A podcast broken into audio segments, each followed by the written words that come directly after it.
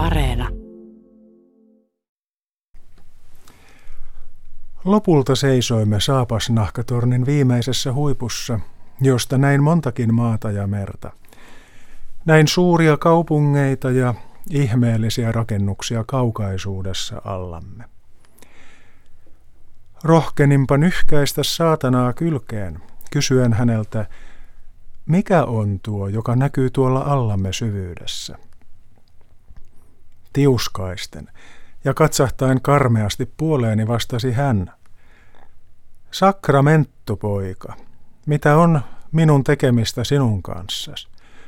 Mutta siellähän on maailma, josta läksimme. Katsele ja tutkistele. Niin hän sanoi. Ja minä nyt, huoten, rupesin visusti katselemaan ja tutkistelemaan. Ja näinpä kaiken maailman piirin.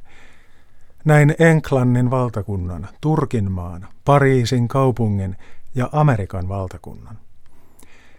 Sitten näin minä ison Turkin nousevan ja kauheasti hävittävän kaikki. Ja hänen jäljessään asteli se suuri sarvipää mammona, ajellen ihmissukua maan äärestä maan ääreen kuin susi lammaslaumaa.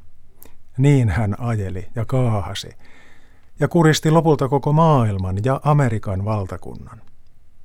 Tämän näin, ja kysyin taasen saatanalta, nyhkäisten häntä kylkeen, onko siis nyt hävitetty maailma, josta minä olin kotoisin? Tuikeasti vastasi hän, Sakramenttu poika, mitä on minun tekemistä sinun kanssasi? Mutta onhan tämä ennustus pian tapahtuvasta asiasta. Katsele ja tutkistele. Päivän mietelause oli ote Aleksis Kiven seitsemästä veljeksestä. On puoli päivä.